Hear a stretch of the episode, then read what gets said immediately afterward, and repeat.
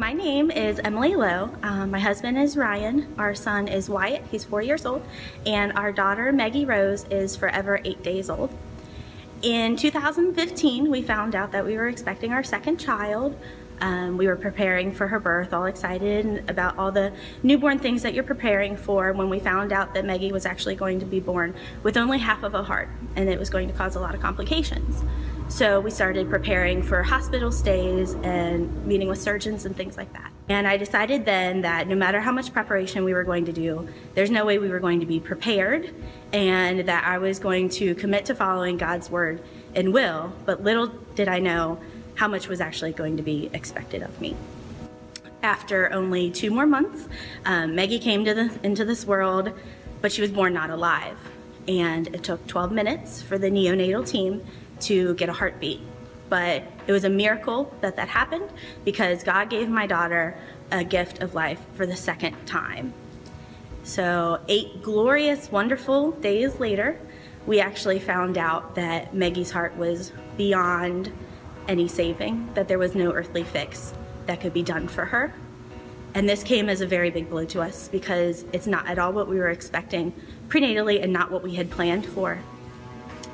So at two thirty p m on Wednesday, December second, two thousand fifteen, I was holding Maggie in my right arm and Ryan was sitting at my side.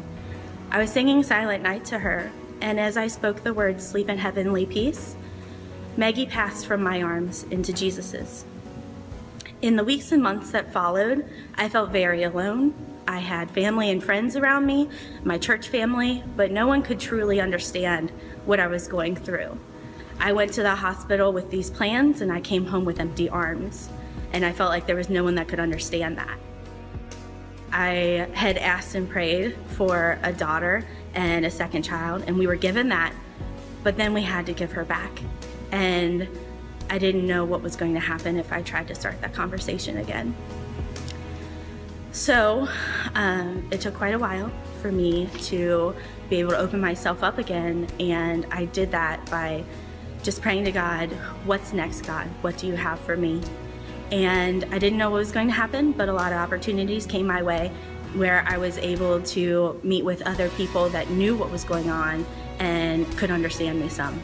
And God sent his son to earth for the purpose of dying a horrible, painful death.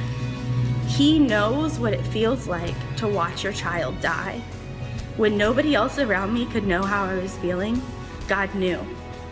And I just completely realized that Jesus coming to earth and dying, he did that for me, he did that for Maggie.